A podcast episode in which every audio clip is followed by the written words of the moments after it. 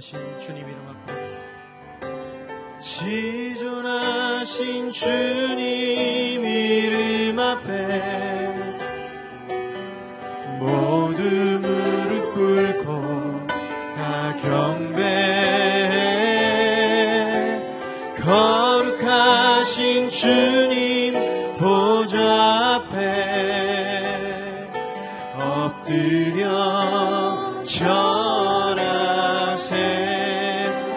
지존하신 주님 이름 앞에 지존하신 주님 이름 앞에 모두 무릎 꿇고 다 경배 거룩하신 주님 보좌 앞에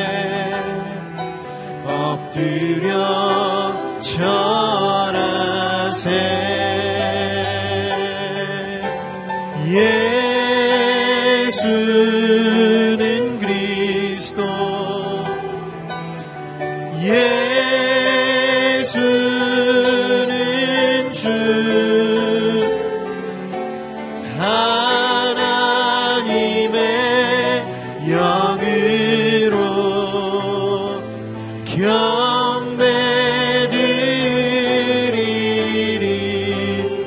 지존하신 주님 이름 앞에 지존하신 주님 이름 앞에 모두 무릎 꿇고 다 경배. 거룩하신 주님 거룩하신 주님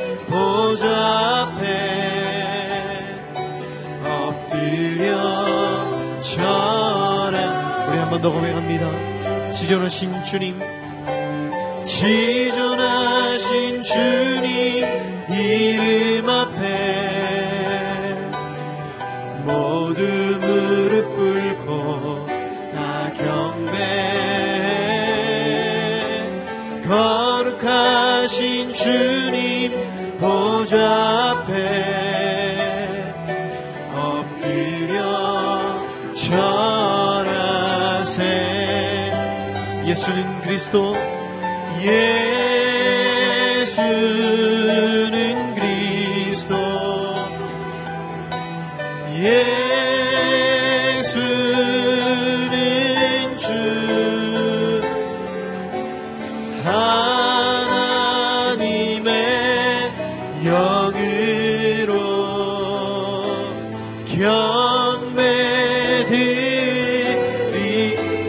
예수는 그리스도.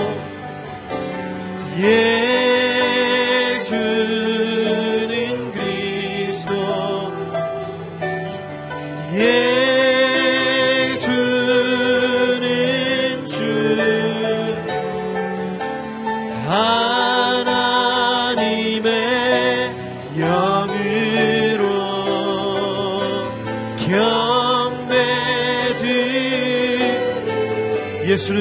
예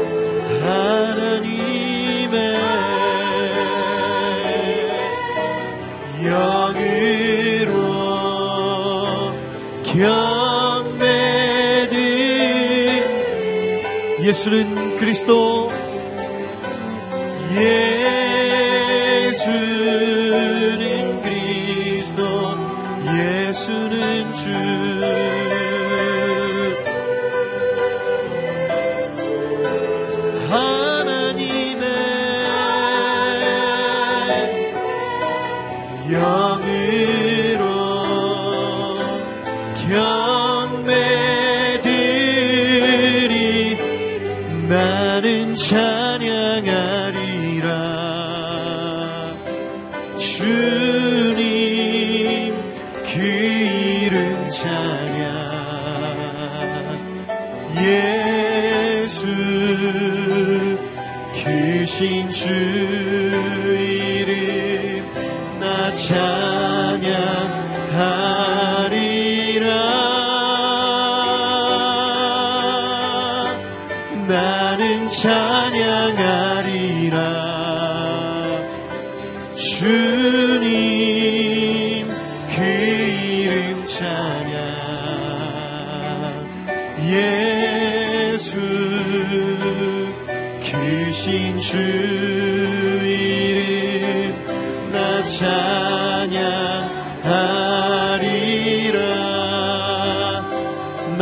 영광 돌리리. 나는 영광 돌리리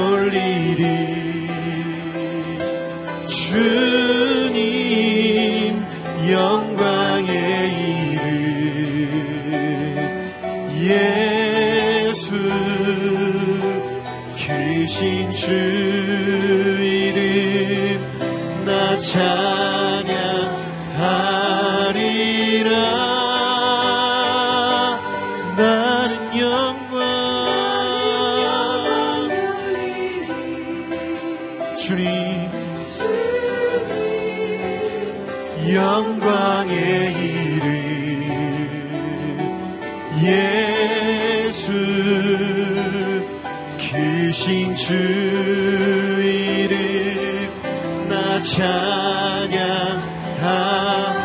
우리 시간 오른손 높이 들고 나는 찬양하리라. 나는 찬양하리라. 주님 그 이름 찬양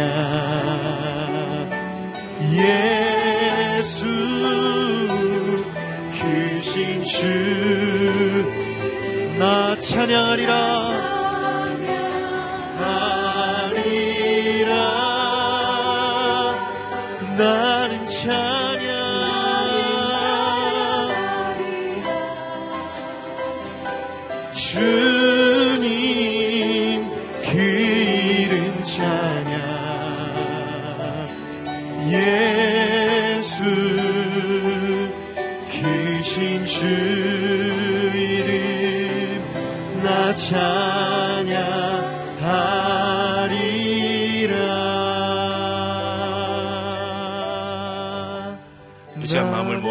함께 찬양하며 나가겠습니다.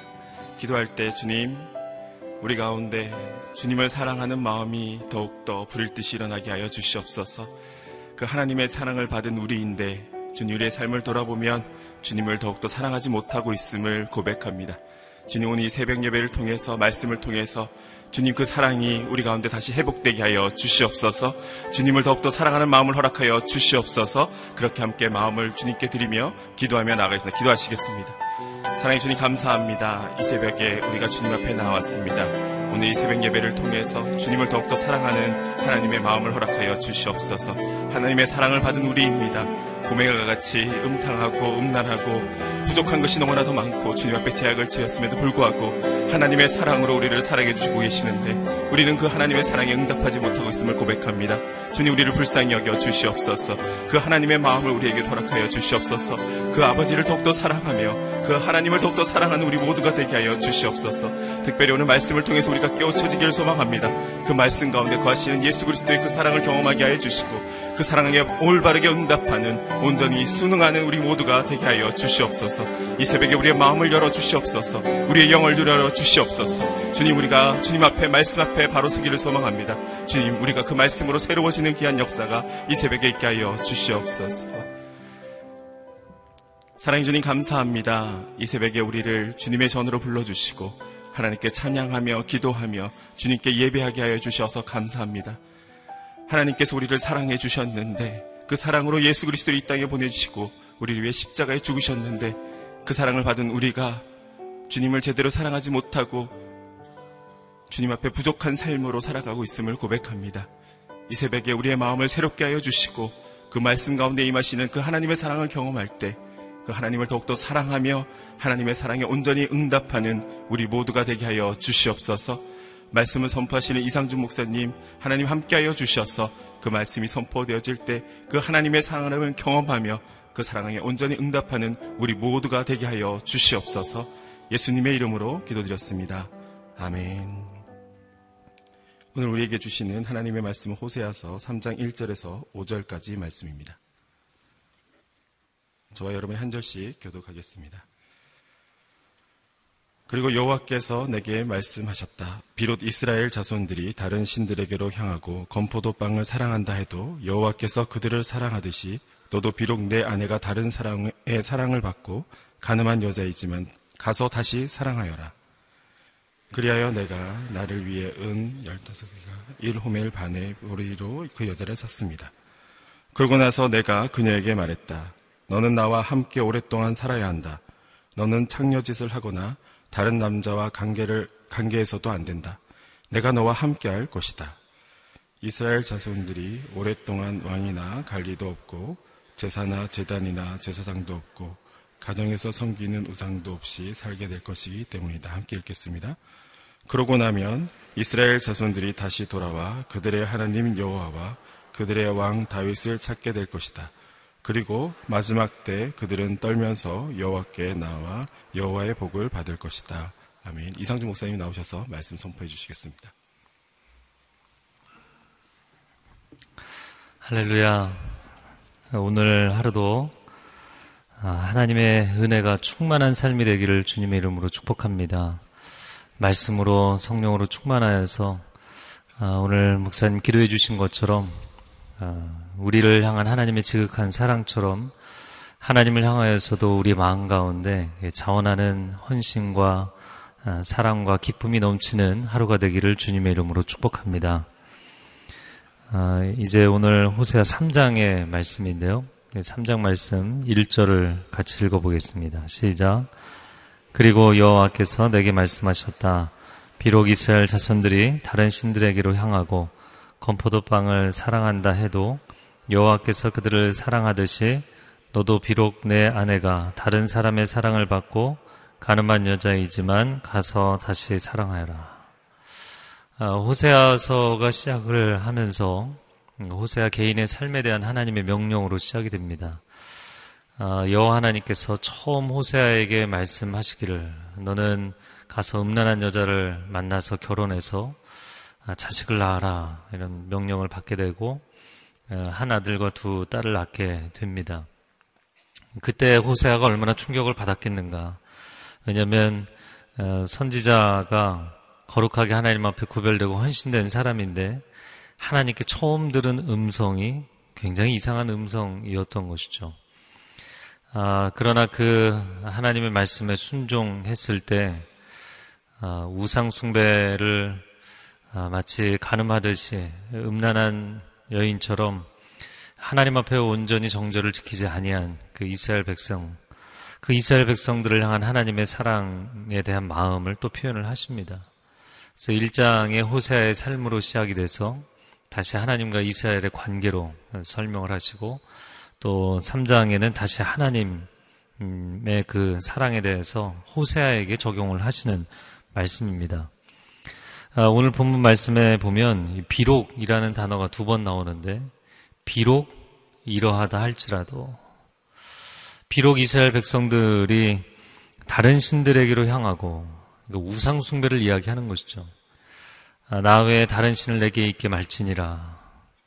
여러분 십계명의 첫 계명 하나님 한 분만을 경외하고 섬기는 것인 줄로 믿습니다. 하나님이 가장 아, 용납하실 수 없는 것 우상숭배입니다. 아, 그런데 심지어 이스라엘 자손들이 우상숭배를 할지라도 또 이어서 건포도빵을 사랑한다 할지라도 이 건포도빵은 아, 이방 신전에 가서 제사를 지내고 나면 거기서 나눠주는 것이었죠. 그 재미에 빠져서 산다. 물론 오늘 표현에는 뭐 건포도 빵쯤이야 이렇게 생각을 하겠지만 아, 이방 신전의 문화는 굉장히 문란하고 아, 타락한 것이었죠. 신전 창기들이 특실거릴 정도로 아주 심각한 상태였습니다.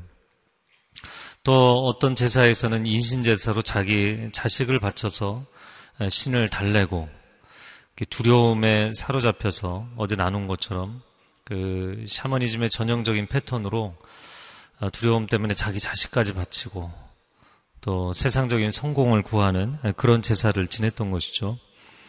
그런 우상 숭배에 빠져 있다 할지라도 여호와께서 그들을 사랑하듯이 하나님이 여전히 그들을 사랑하시는 것처럼 비록 내 아내가 다른 사람의 사랑을 받고 가늠한 여자이지만, 아, 그런 성향을 갖고 있다거나 아니면 그럴 가능성이 있는 것이 아니라 이미 그렇게 되어 버렸지만 그렇다 할지라도 너도 가서 다시 사랑하여라.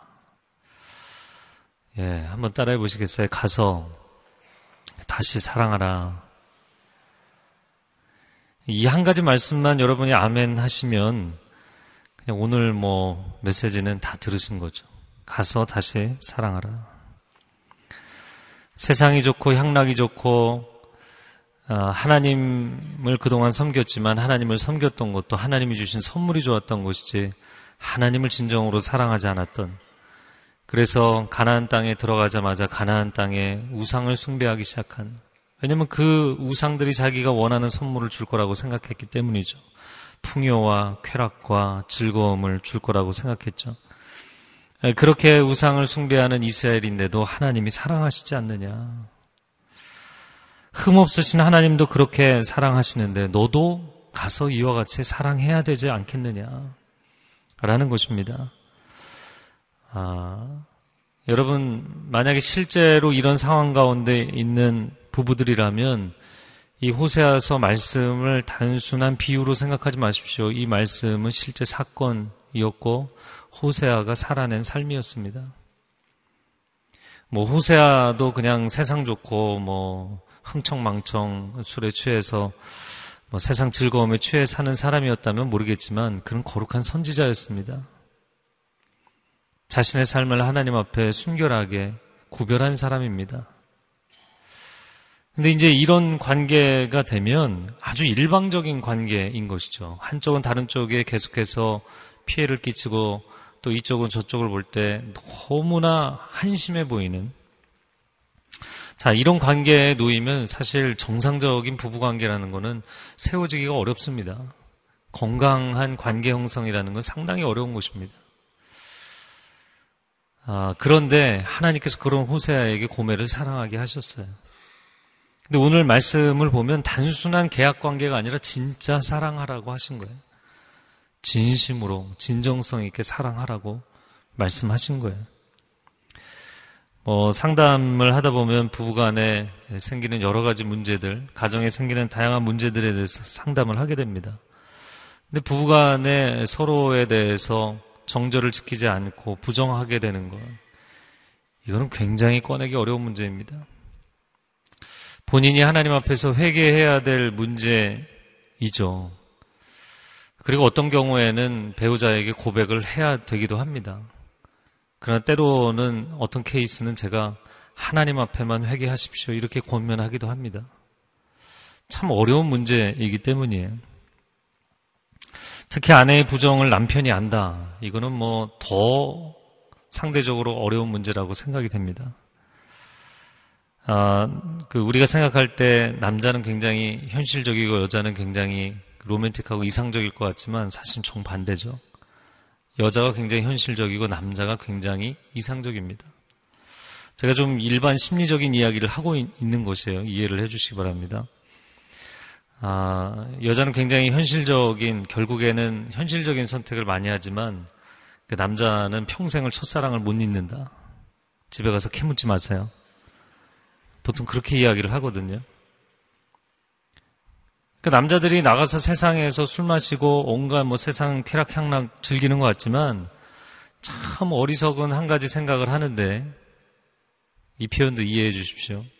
내 아내만큼은 순결하기를 원하는 남자들이 갖고 있는 굉장히 이상적인 생각입니다. 근데 그게 안 되면 인생이 이제 무너지죠. 막 분노해서 폭발을 하든 뭐 좌절해서 절망을 하든 여러분 이 호세아가 내 아내를 의심하는 정도가 아니라 그냥 내 아내가 자식 셋을 낳고 나가서 자기 애인들 따라가서 거기 가서 살았어요. 하나님이 선지자에게 그냥 삶으로 메시지를 하라고 이렇게 시키신 것입니다. 가서 다시 사랑하라. 여러분 오늘 본문에 이혼하라고 되어 있나요? 가서 다시 사랑하라. 예수님께서 이혼 문제에 관해서 그 이야기가 나왔을 때, 아, 이 종교 지도자들이 또 예수님을 힐난할 근거를 찾기 위해서 덫을 만들었던 거죠. 모세는 이혼, 이혼 증서를 써서 내주라고 했습니다. 당신은 뭐라고 이야기를 하겠습니까? 그때 예수님이 뭐라고 말씀하셨냐면 마가복음 10장 5절에서 9절 말씀에 모세가 그런 계명을 쓴 것은 완악한 너희 마음 때문이다. 그러나 하나님께서 세상을 창조하실 때 사람을 남자와 여자로 만드셨다. 그러므로 남자가 자기 부모를 떠나 아내와 더불어 둘이 한 몸이 될 것이다. 따라서 그들이 이제 둘이 아니라 한 몸이다. 여러분, 한 몸을 쪼개면 어떻게 되나요? 둘 다 죽는 거죠. 그러므로 하나님께서 짝지어 주신 것을 사람이 갈라놓아서는 안 된다. 사실 그 율법의 모세를 통해서 말한 것조차 예수님이 부정하신 것이기 때문에 굉장히 그 시대적으로도 파격적인 이야기였죠. 그러니까 예수님이 안식일 규정 같은 경우는 굉장히 진보적으로 해석하셨지만, 자유롭게 해석하셨지만, 이혼, 결혼 규정에 관해서 아주 보수적으로 해석하셨어요. 그래서 예수님은 진보적이신 분이냐, 보수적인 분이시냐, 예수님은 성경적인 분이시고, 하나님 편이시죠. 하나님의 관점에서 보신 것이죠. 하나님은 이 사랑의 관계가 나누어지는 것을 결코 원하지 아니하신다. 여러분, 원수 같아도 가서 그 남편을 다시 사랑하십시오. 네, 아멘을 안 하시는 건 원수가 아니라는 거죠. 밉상일지라도 가서 그 아내를 다시 사랑하십시오. 어제 나누었지만 한 번도 죄 짓지 않은 사람인 것처럼 한 번도 나에게 잘못한 것이 없는 사람인 것처럼 그렇게 사랑하십시오. 그 하나님께서 사람에게 두 가지 은사를 주셨는데 하나는 기억의 은사고 또 한 가지는 망각의 은사입니다. 어, 그 부부가 아, 우리 처음 만났을 때 뭐 이런 얘기 가끔 하시죠? 아주 가끔.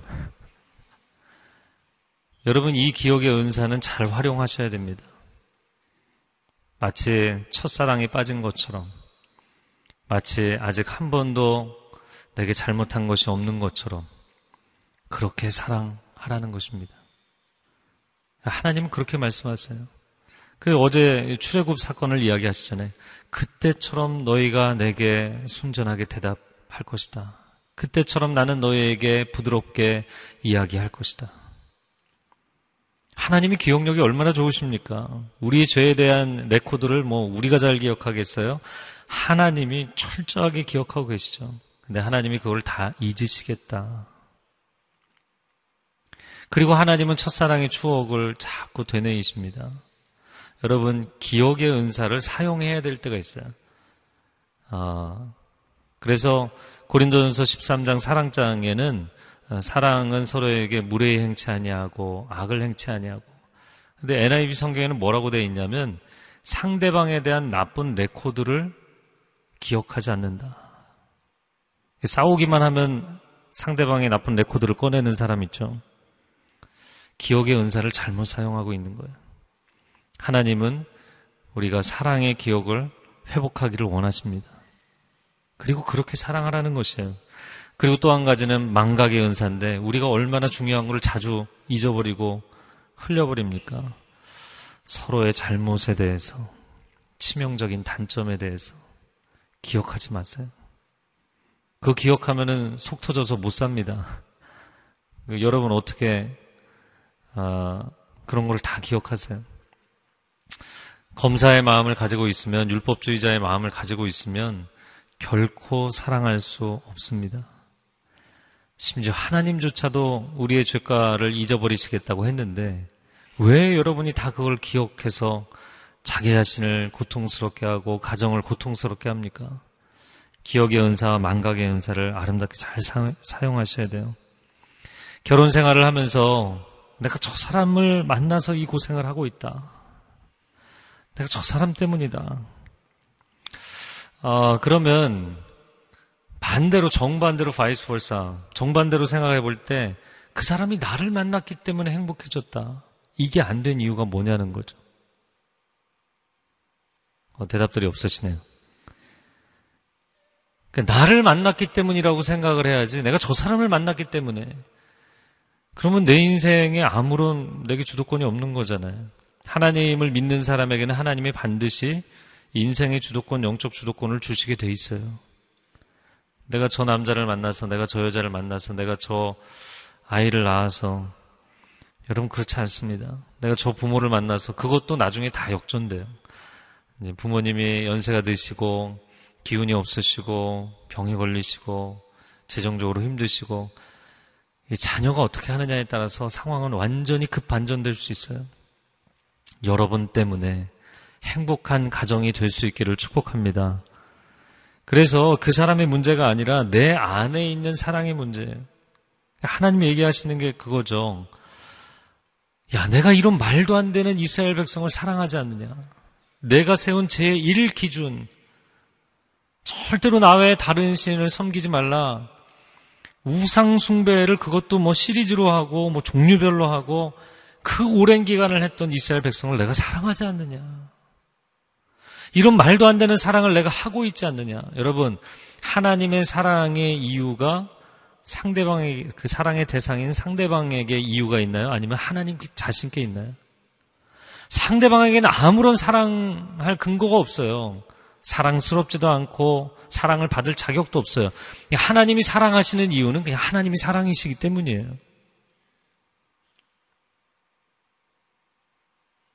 여러분이 사랑할 수 없는 것은 상대방 때문이다라고 이야기를 하지만 아니요. 내가 사랑이 없기 때문에 사랑을 못하는 거예요. 상대방 때문이 아니라는 거예요. 어, 하나님 그럼 인간의 사랑에는 한계가 있지 않습니까? 어떻게, 어디까지 도대체 받아줘야 되는 것입니까? 그래서 인간의 사랑에는 한계가 있기 때문에 하나님의 그 사랑의 임재 가운데 들어가서 하나님의 사랑의 마중물이 여러분에게 부어져야 될 줄로 믿습니다. 이게 부어지지 않으면 흘러가지 않아요. 그래서 저는 이 용서에 대한 것도 묵상하고 사랑에 대한 것도 묵상하면서 용서하려고 너무 애쓰지 마세요. 용서를 받아보면 그냥 용납하게 되고요. 사랑을 받아보면 그 사랑이 흘러가는 것입니다. 내가 막 사랑할 능력이 있어서 뭐 내가 대단한 성인군자가 되어서 다 포용하고 사랑하는 것 아닙니다. 인간에게는 사랑의 능력이 다 한계가 있어요. 조금만 어려워도 상처받아도 불리해져도 아, 힘든 이야기를 들어도 마음이 다치는 것이 사람입니다. 그래서 하나님의 사랑을 가서 다시 사랑하여라. 여러분, 다시 이곳에 엎드려 하나님의 사랑을 받, 받으십시오. 그래야만 가서 다시 사랑할 수 있습니다. 자, 2절 말씀 같이 읽겠습니다. 시작. 그리하여 은 15세겔과 한 호멜 반의 보리로 그 여자를 샀습니다. 자, 가서 여자를 샀다. 이렇게 되어 있죠. 신부를 고대 중군동에서는 신부를 샀죠. 이 지창금이라고 표현하는 것인데, 아, 아내를 값을 주고 산 것입니다. 자기 아내인데 그냥 데려오면 되잖아요. 근데 이미 딴 남자에게 가버렸거든요. 값을 지불하고 아니 혼내고 그냥 뺏어와도 지금 막 속이 부글부글 끓을 판인데 값을 지불하고 사왔다라는 거예요. 근데 값을 얼마를 지불했는가? 은 15세겔 그리고 한 호멜 반의 보리 이 보리 한 호멜 반이 값어치가 은 15세겔. 같은 값어치입니다. 그러니까 총 합쳐서 은 30세겔이에요. 은전 30개, 그러니까 떠오르는 게 있죠. 아, 구약의 유다는 자기 동생을 은 20개 팔아넘겼고, 신약의 유다는 자기 스승 예수님을 은 30개 팔아넘겼죠. 모세오경에 보면 아, 이 죄의 문제를 속하기 위해서 그 노예 만약에 짐승이 우리 집 가축이 소가 뭐 아, 옆에 집 종을 남종 여종을 가서 들이받아서 죽였다. 그러면 그 값을 지불을 해야 되는데 은 30입니다. 한 사람의 값이기도 하지만 사실은 온전한 한 사람이라기보다는 노예 한 사람의 값입니다. 어, 얼핏 보면 어, 아내로서의 지창금이라기보다는 신부값이라기보다는 너무나 비천해진 노예처럼 비참해진 그 가치가 추락한 한 존재를 다시 사오는 그런 의미도 분명히 있습니다. 그러나 여러분 생각해 보십시오. 가서 아, 그냥 데려온 것이 아니라 값을 지불해서 데리고 왔다. 이제 앞뒤 전체 흐름에서도 이야기하는 것이지만 이 선지자가 거룩과 순결을 주님 앞에 다짐하고 헌신한 선지자가 자기 인생을 바치는 거죠. 이게 뭐 은삼십이 문제겠습니까? 여러분 결혼이라는 건 자기 인생을 바치는 거잖아요. lifetime 평생의 시간을 거기 시간뿐이겠습니까? 건강, 재능, 마음 모든 것을 거기 쏟아붓는 것이죠.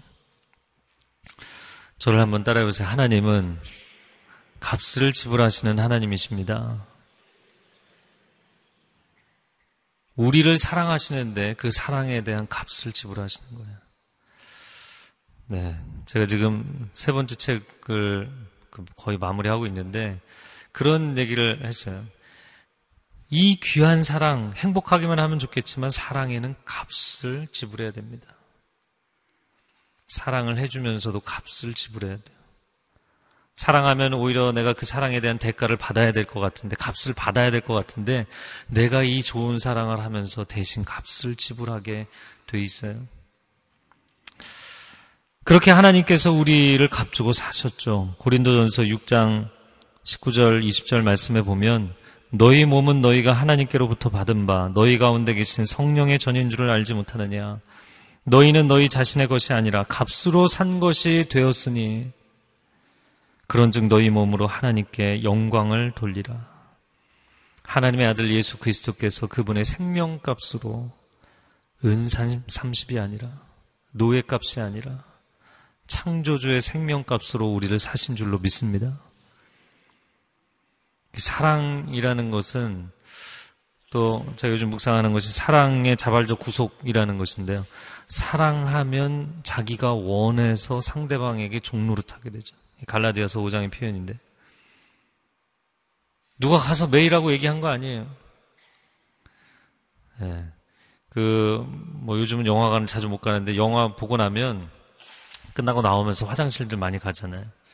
아무래도 이제 남자보다 여자가 시간이 더 많이 걸리니까 화장실 나와보면 이제 여자 화장실 앞에 남자들이 자기 여자친구 가방 들고 쭉 서 있죠. 종로를 타고 있는 거죠. 사랑의 자발적 구속. 그런데 그 사랑의 자발적 구속이 아니면 우리 죄를 사하는 구속은 불가능합니다. 사랑으로 종로릇 하는 것. 사랑은 좋은데 종로릇은 싫죠. 사랑의 종로릇을 해야 사람을 구원합니다. 사랑의 종로릇이 아니고는 구원이 일어나지 않아요.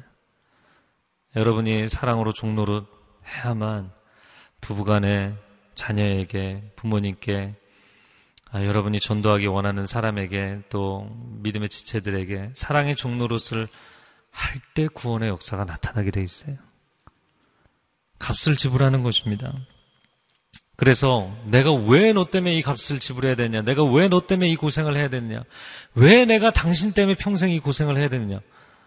그 하나님 만드신 원리예요. 그 인간이 나빠서 여러분 하나님께서 우리에게 보여주신 사랑의 원리를 그냥 따라가세요. 그래서 악순환을 선순환으로 바꿔 놓으셔야죠. 3절 말씀 같이 읽어보겠습니다. 시작. 그러고 나서 내가 그녀에게 말했다. 너는 나와 함께 오랫동안 살아야 한다. 너는 창녀짓을 하거나 다른 남자와 관계에서도 안 된다. 내가 너와 함께 할 것이다. 하나님께서 그 어제 2장 그 후반부는 광야로 불러내서 부드럽게 말씀하실 것이다. 저는 어제 장면을 묵상하면서는 뭐가 떠올랐냐면 그 탕자의 비유에서 탕자가 집으로 돌아올 때 아버지가 달려나가잖아요. 근데 마치 그 스토리 라인을 각색을 해서 아버지가 그 돼지들 울타리 안에 있는 아들을 데리고 나가서 찾아가서 데리고 나와서 권면을 하는 그런 것과 같은 장면으로 보였습니다. 근데 오늘 이 장면은 뭐냐면 아, 이 가늠한 여자를 가서 신부값을 지불하고 데리고 와서 3절부터는 이건 결혼식 장면이에요. 너는 나와 함께 오랫동안 살아야 한다. 그 결혼식을 보면 신랑 신부가 혼인 사약하는 시간 있죠. 약속을 하는 시간. 혼인 사약하고 있는 것입니다. 참, 그래서 하나님이 이런 바보 같은 말도 안 되는 어리석은 사랑을 선택하셨잖아요. 누가 보면 이거 뜯어 말려야 될 일입니다. 저는 뭐, 그 많은 주례를 하면서 아주 드문 경우이지만 제가 결혼하지 말라고 말리기도 합니다. 그냥 뭐 부탁을 받았으니까 주례만 해주는 거, 아, 그러지는 않습니다. 도저히 안 되겠다. 그런 경우들이 있어요. 아, 여러분, 하나님께서 이 말도 안 되는 경우, 이 결혼식을 지금 진행하고 계시는 거예요. 그런데 하나님께서 호세아 선지자에게 너 가서 이렇게 해라. 그러니까 억지로 가서 이 혼인의 관계를 재계약을 맺은 게 아닙니다. 지금 3절의 내용을 보면 참 어떻게 보면 기가 찬 만약에 내 아들이 가서 이러고 있다고 생각을 해보세요. 내 자녀가 이러고 있다. 그 가늠한 여자를 다시 값을 지불하고 데리고 와서 이제 너는 나와 함께 오랫동안 살아야 돼. 내가 너를 건져준 걸 고마운 줄 알아. 이렇게 얘기하지 않았어요? 너는 나와 함께 오랫동안 살아야 되는 거야. 이렇게 이야기를 했어요. 부부가 함께 백수를 해로하자. 얘기한 것입니다. 계약을 위한 계약이 아니고 그냥 모양상 그냥 뭐 하나님 말씀하시니까 내가 가서 다시 사랑하는 척 해야지. 그런 정도가 아닌 거예요. 진정성이 있는 진심으로 나와 함께 오래도록 행복하게 살자. 너는 창녀짓을 하거나 다른 남자와 관계에서는 안 된다. 핵심은 아내로서의 정절을 요구하는 거죠. 그 요구할 수 있는 사람에게 요구를 해야 되지 않겠어요? 그런데 도저히 요구할 수 없는 사람에게 아내로서의 정절을 요구합니다. 사실 말을 하면서도 이게 참 힘든 얘기인데 이 말을 한들 무슨 소용이 있겠나? 제가 설교를 너무 회의적으로 하고 있나요? 자, 그런데 한마디를 더 붙였는데 그 말이 더 기가 찹니다. 내가 너와 함께 할 것이다. 그 NIV 성경 영어 성경에는 I will behave the same way towards you. 이게 무슨 얘기냐면 나도 당신에게 그와 같이 정절을 지킬 것이다. 아니 자기는 지금 자기가 문제를 일으킨 게 아니었잖아요. 내가 사고 쳐서 이 가정이 파탄난 게 아니었잖아요. 그런데 그 여자를 값을 주고 데리고 와서 결혼식을 올리면서 당신 정절을 지키십시오. 나도 정절을 지키겠습니다. 아, 그렇게 다짐을 하는 호세아의 모습을 보게 됩니다. 참 슬픈 결혼식 장면이면서도, 야, 정말 이런 사랑으로 하나님이 우리를 사랑하시는구나. 우리가 하나님 잘못했어요. 안 그럴게요. 용서해 주세요. 그래. 가서 다시, 다시는 죄를 짓지 말고 잘 해보자. 또 문제를 일으켜요. 또 찾아와요. 또 찾아와요. 또 찾아와요. 여러분 자식에게 계속 문제를 일으키고 말을 안 듣고 또 혼나고 또 혼나고 안 그러겠다 그러고 또 그러고 그러나요? 안 그러나요? 어, 그집 자녀들은 다 잘하고 있나요? 여러분 근데 그 자녀를 믿어주시나요? 안 믿어주시나요? 네. 믿어주죠. 그래서 그 제가 가끔 이제 주례사를 하면서도 하는 이야기인데 아, 믿을만 하기 때문에 사랑에 빠지는 게 첫 순서입니다. 오, 저 사람 의심쩍고 이상한 사람이고 사랑에 빠지기 어렵죠. 믿음직하기 때문에 사랑하게 됩니다. 그러나 평생에 사랑하면서 살기 위해서는 이제 순서가 바뀌어서 사랑하기 때문에 믿어줘야 됩니다. 자식은 사랑하기 때문에 그렇게 끝까지 믿어주시면서 왜 남편은, 왜 아내는 믿어주시지 않나요? 그 인간은 뻔하기 때문에. 아니요, 사랑하지 않기 때문에. 당신의 사랑이 뻔하기 때문입니다. 당신의 사랑이 너무 낮기 때문입니다. 당신의 사랑이 하나님의 사랑을 담지 못하고 있기 때문입니다. 우리는 윤리도덕을 가르치는 것이 아닙니다. 십자가의 복음을 이야기하는 것입니다. 그 사랑을 받았다면 그 사랑을 나누라는 것입니다. 그 사랑으로 사랑하라는 것입니다. 자, 4절, 5절 말씀을 같이 읽어보겠습니다. 시작. 이스라엘 자손들이 오랫동안 왕이나 관리도 없고 제사나 재단이나 제사장도 없고 가정에서 섬기는 우상도 없이 살게 될 것이기 때문이다. 그러고 나면 이스라엘 자손들이 다시 돌아와 그들의 하나님 여호와와 그들의 왕 다윗을 찾게 될 것이다. 그리고 마지막 때 그들은 떨면서 여호와께 나와 여호와의 복을 받을 것이다. 호세아 3장이 아주 짧은 호세아 전체에서 가장 짧지만 굉장히 임팩트가 있는 장면인 것이죠. 너도 가서 음란한 내 아내를 다시 사랑하여라. 값을 지불하고 데리고 와서 혼인 서약을 맺고 이 1, 2, 3절이 굉장히 충격적인 그런 장면입니다. 그리고는 이제 4절과 5절에 다시 하나님과 이스라엘의 관계로 설명을 하십니다.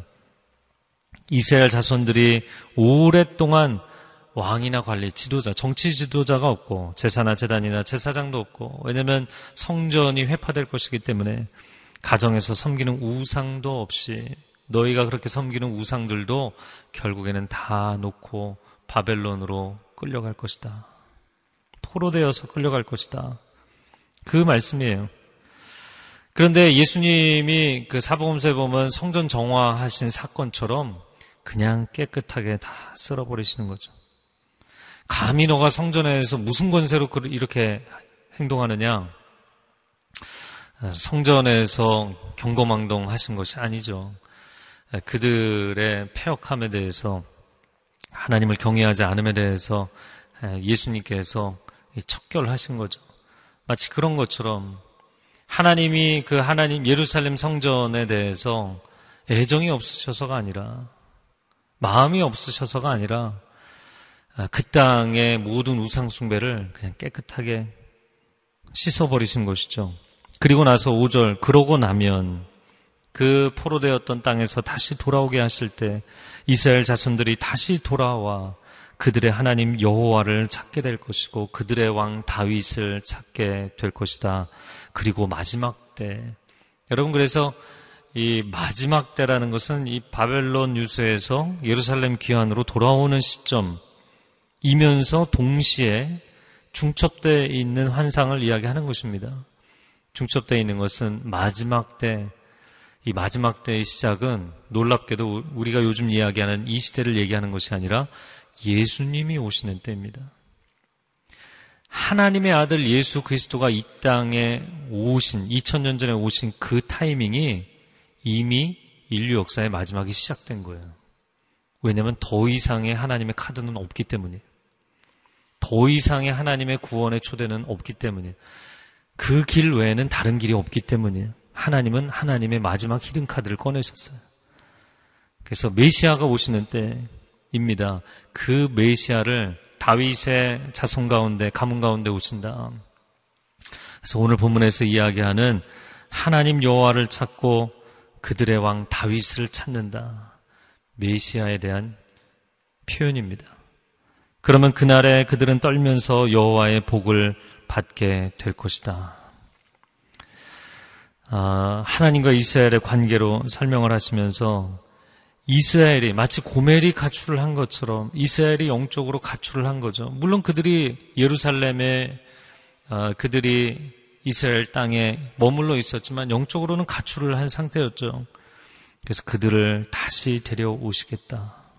그리고 이곳에서 영원한 사랑의 어, 홈을 가정을 만드시겠다. 아, 그런 말씀을 오늘 이 본문을 통해서 이야기하고 계시는 것입니다. 하나님이 우리를 사랑하십니다. 이 시간 함께 기도할 때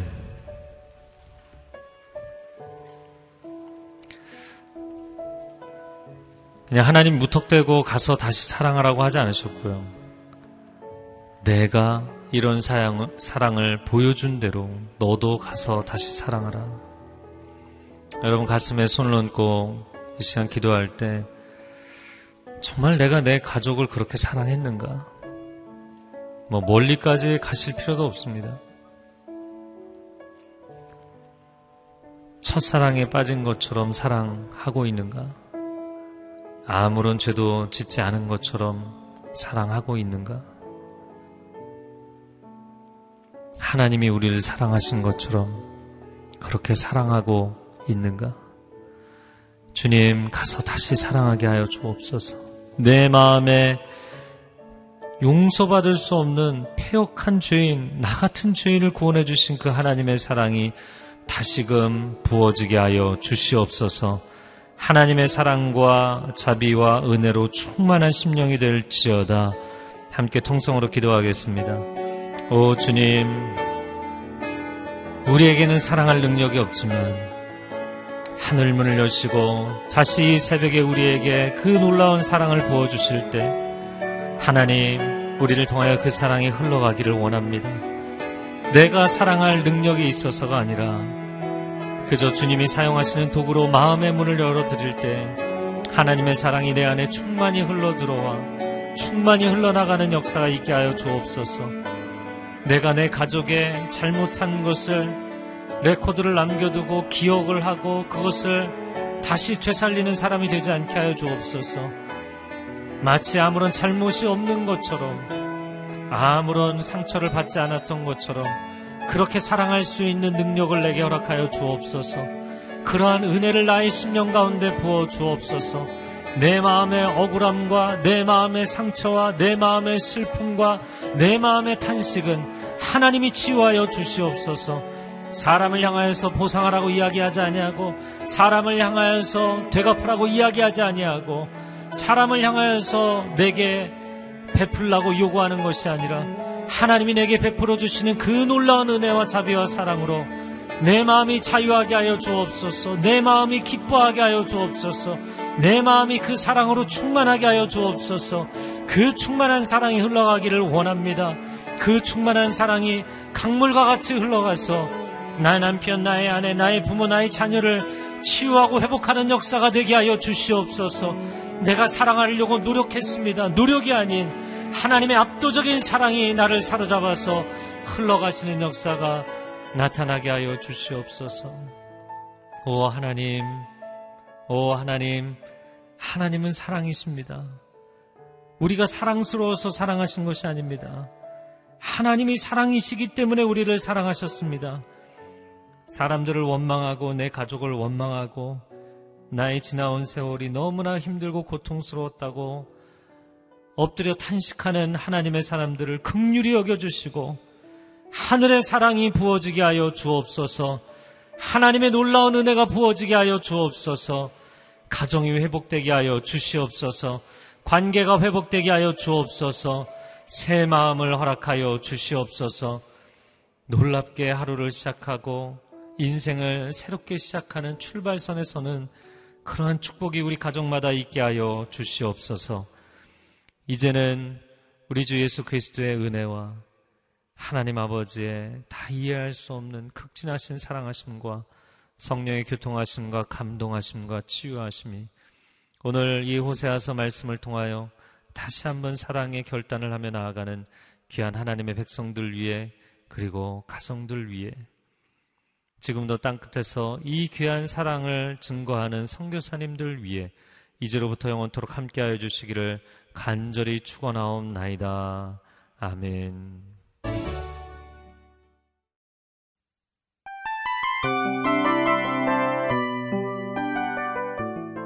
이 프로그램은 청취자 여러분의 소중한 후원으로 제작됩니다.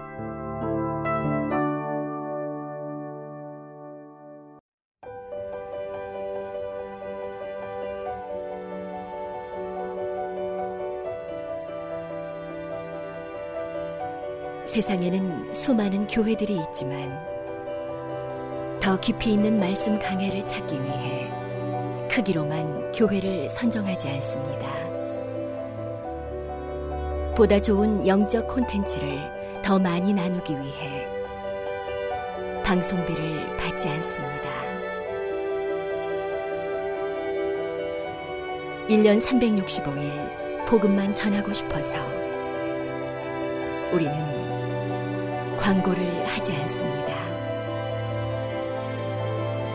온누리의 복음을 땅끝까지 CGN TV와 함께 땅끝 성교사가 되주세요